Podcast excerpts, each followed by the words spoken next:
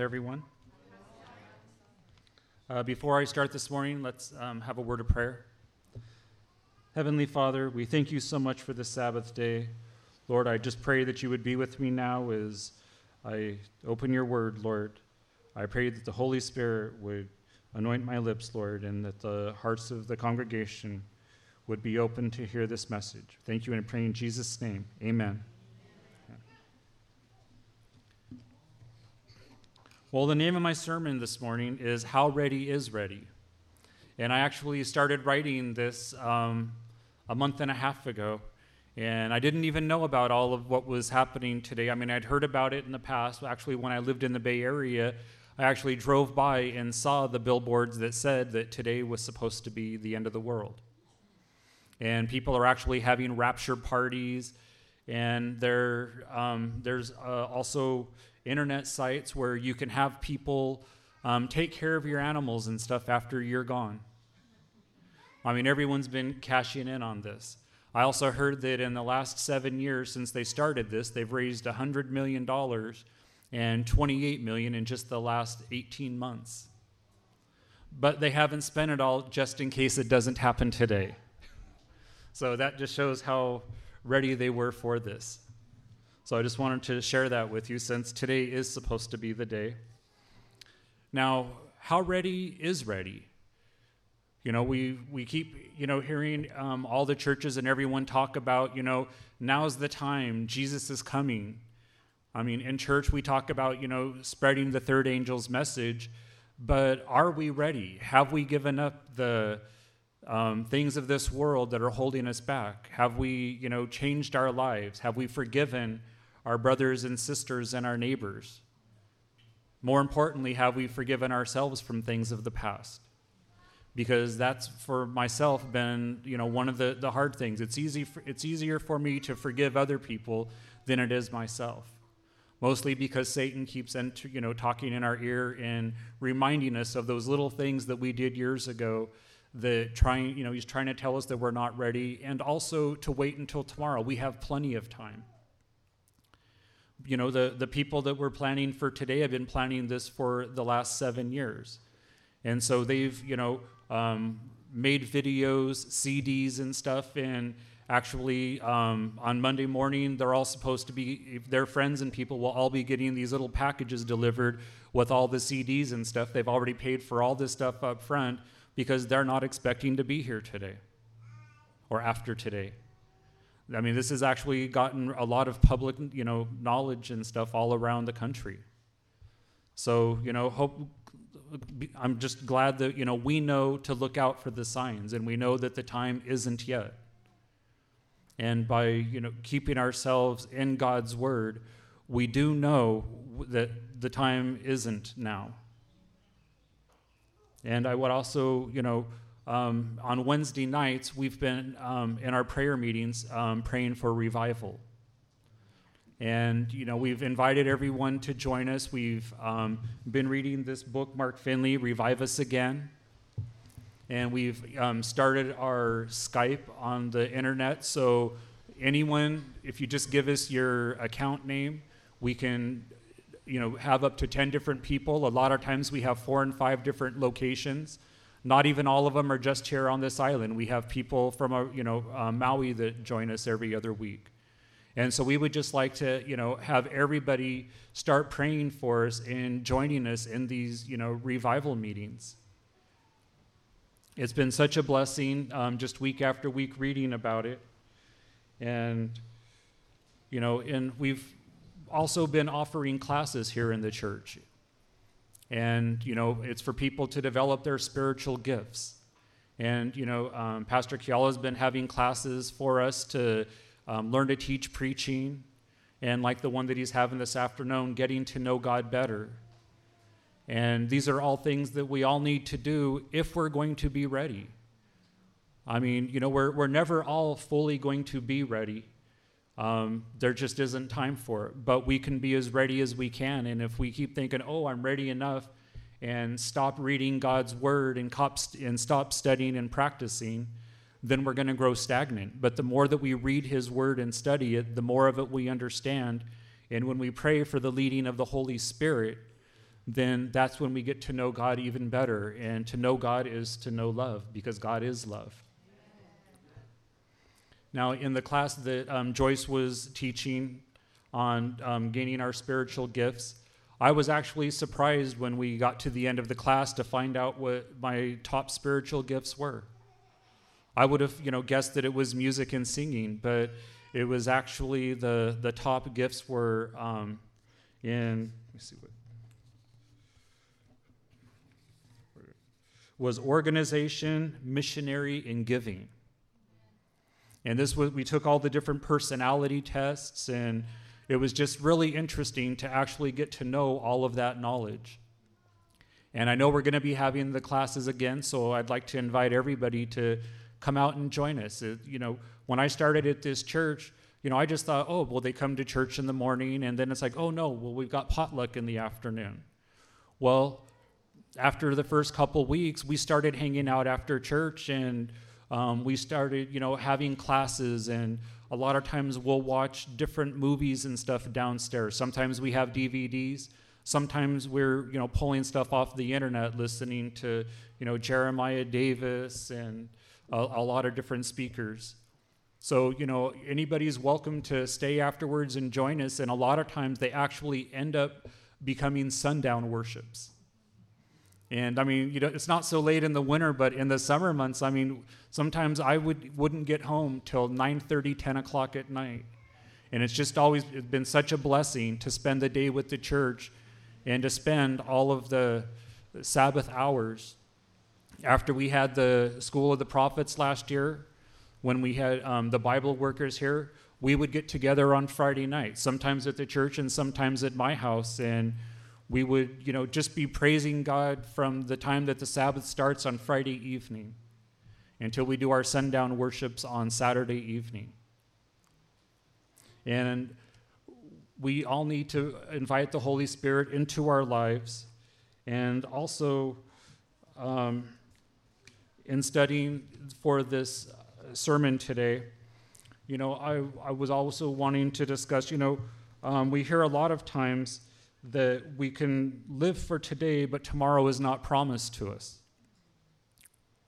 And, and especially when I started, you know, hearing about a week or two ago about, you know, people starting their rapture parties and stuff today, you know, what, what are people living for?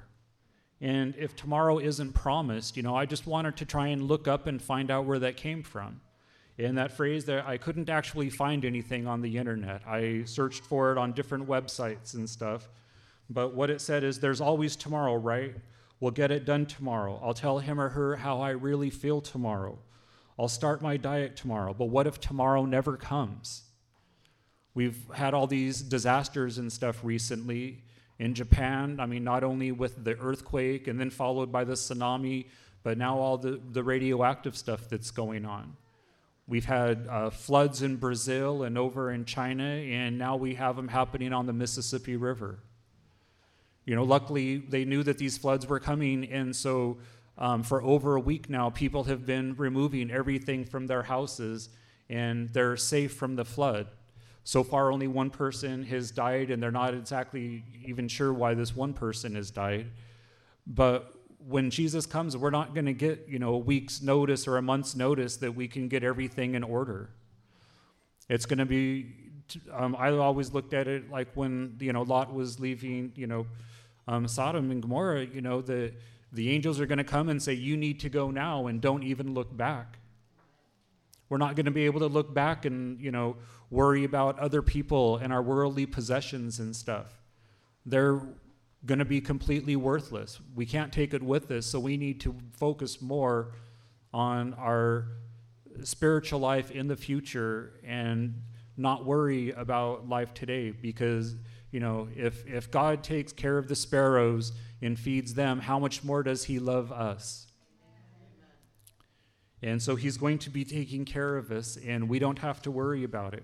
When I moved here to Hawaii, um, I had been, you know, praying about it, and all of a sudden, um, one night, I woke up in the middle of the night, and it was um, I just got, you know, like a, a vision uh, was speaking to me. You know, the Holy Spirit was speaking to me, to give everything away that I owned.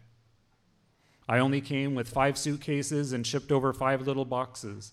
And I gave everything else away that I had. I gave it to all my family and friends. It um, increased their life. And when people ask me about it, you know, well, oh, you, well, here, you know, you want me to pay you for this or something? You know, this is like brand new. I know you just bought that.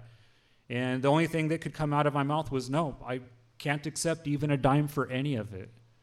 Because when I get over to Hawaii, um, I woke up one night and was told I'll be blessed when I get there. And I wasn't even going to a church at the time. I've been studying God's word and I knew that he had, you know, something planned for me in the future. I didn't know what it was, and I'm still learning daily what he wants me to do.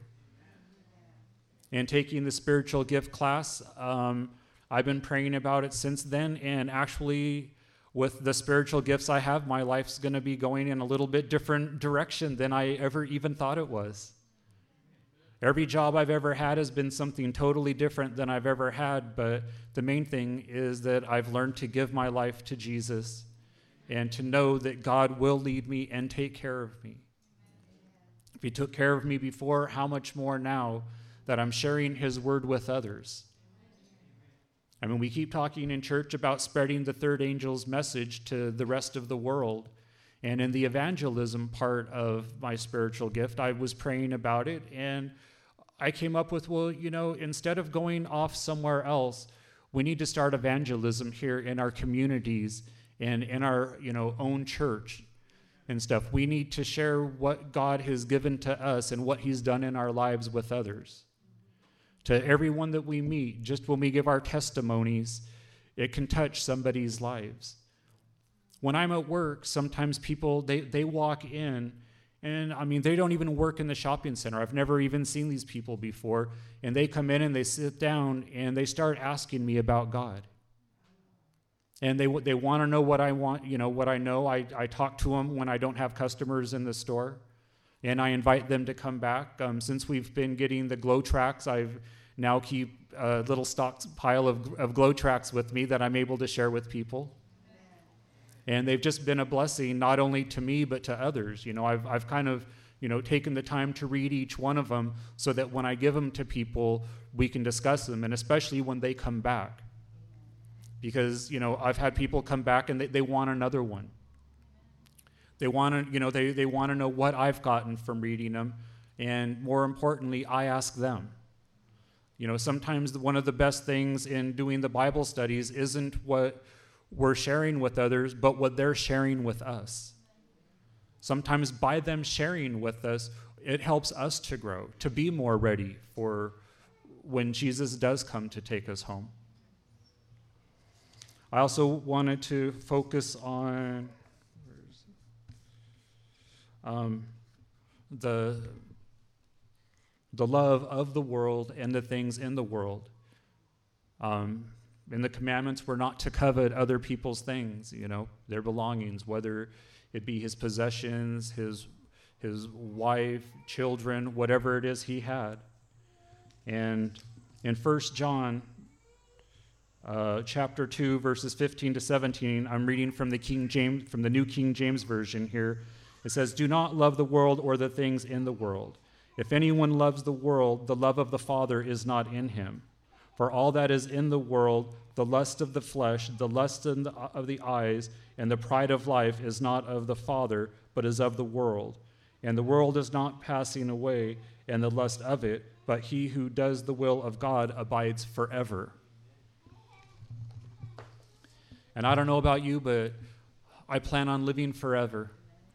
Every, you know, a lot of people say when they're young, oh, I had dreams of me getting old. Well, I've never had a dream of me getting old. And I keep, I've always told people, well, God's just keeping me young because He has something that He wants me to do, and I won't get old until He figures it out. Now that I'm figuring it out, I'm just, well, I'm just gonna live forever. That's just the way it is. I've, I definitely have that, you know, thought, and so I like to be on fire every day. I try not to let things that happen with other people drag me down. Um, if we have, you know, even any sins, anything of the world that we haven't confessed, when, you know, when Jesus comes back, um, they're not going to have been forgiven.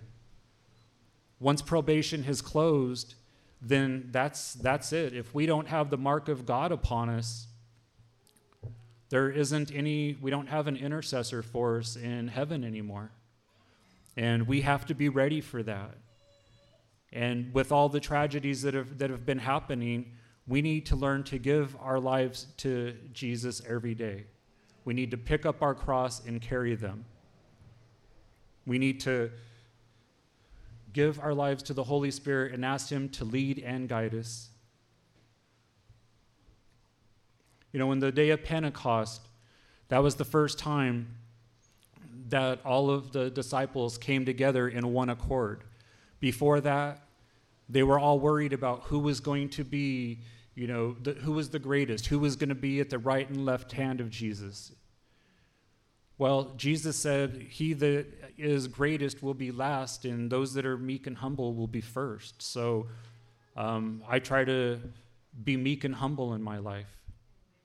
It, for, it seems to draw more people to me. As Jesus is the light of the world, we need to be a light in our part of the world so that we can reach others. As the days draw near, um, we're already, you know, a Sabbath closer from last week to his coming. And what have we done in our lives for the week? Every week when we get to, um, when we're have, at our prayer meeting, we like to have people share what God's been doing in their life for that week. What are they thankful for? I'm thankful for each and every day that He gives me. I thank Him for my church family. Um, I started having to wake up like an extra 20 minutes early to do my devotionals because I had more people that I needed to pray about and more things. Once we started in all of our classes, and the more that I've been studying God's Word, I've been, as a lot of you know, I've been doing a lot of the studying on the books of Revelation and Daniel over the last couple years. And especially in reading Daniel and, you know, reading how he three times daily would, you know, get on his knees and pray to God you know, I tried to use that as, you know, a pattern for me. And my life has just changed so much since I've started doing it. Um, Auntie Elizabeth has always kind of been the, the center hub of the, the prayers. So when people need prayers throughout the church, um, we kind of contact her well, somehow after being here for a little while, I volunteered to start picking her up every week, and I'm on the prayer circle now too. And anyone that wants to be in the prayer circle, I mean, contact Auntie Elizabeth, and we'll make sure we get your number and your information so that when people in the church have something that they need prayed about, that we're all praying about it. And just like the disciples in the day of Pentecost, when they finally came together and prayed in one accord and gave up who was going to be the greatest, that's when the Holy Spirit was able to come down on them.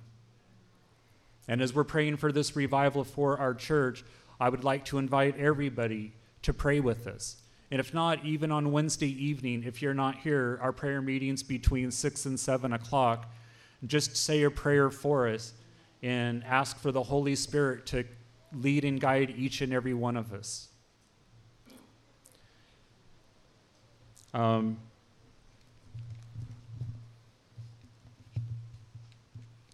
now, I also went on the, the Christian Adventist website when I was, you know, studying about the, the third angel's message, and I wanted to read what they had to say about it. And the third angel and final angel of Revelation in chapter 14 asks us to return to primitive worship, that which Adam and Eve experienced before the fall. This means keeping all the commandments and recognizing them in contrast to those of Satan's false commandments.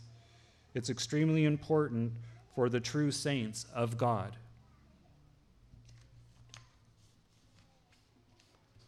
And also, the, the more that we grow to be more like Jesus, the more we do see sin in ourselves. So some people think that we're getting a little stagnant and stuff. But I've always found that the more that those little things are pointed out, the more I know that I'm growing cl- closer to Jesus. And we were, like I started off with, we're never going to be right, in the end, all we can do is try each and every day and give our hearts to Jesus. I can keep going on with this sermon, but um, luckily, with the class that Joyce gave this morning and what Marco was talking about, they helped me out a little bit. So um, I actually am I'm having to kind of shuffle around what I was going to talk about because I was actually going to be talking about a lot of that stuff. But it's just been a blessing to be able to get up here and to share this with you. And I would just like to make an appeal to everyone that we give our hearts to Jesus today, that we give up the sins of the world, and that we try and make things right between our brothers and sisters, and especially those that we have conflict with. That we are ready for Jesus' coming. And at this time, um, I'd like to call the singers forward to sing our closing hymn, hymn 625.